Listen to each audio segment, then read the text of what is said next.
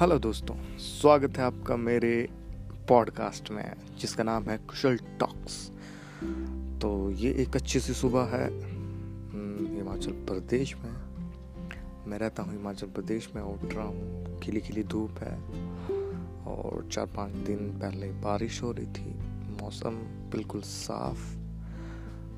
जैसा कि आप देख रहे हैं पॉडकास्ट सॉरी सुन रहे हैं podcast that's my first podcast तो मुझे इतना आइडिया नहीं है पॉडकास्ट कैसे करते हैं, पर I am trying my best और तो इस पॉडकास्ट में ये बस इंट्रोडक्शन है, मेरा, मैं कुशल, हिमाचल के छोटे से गाँव, शहर शहर तो नहीं, गाँव से। और बस।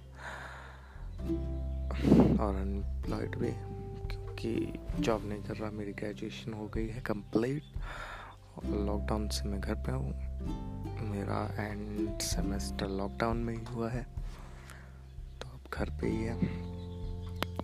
तो अगर आपको ये सुनना पसंद है, हिमाचल की कहानियाँ सुनना पसंद है तो हम ले आएँगे आपके सामने मेरी लाइफ की शिटी कहानियाँ। ठीक है मिलते हैं नेक्स्ट टाइम तब तक के लिए पीस आउट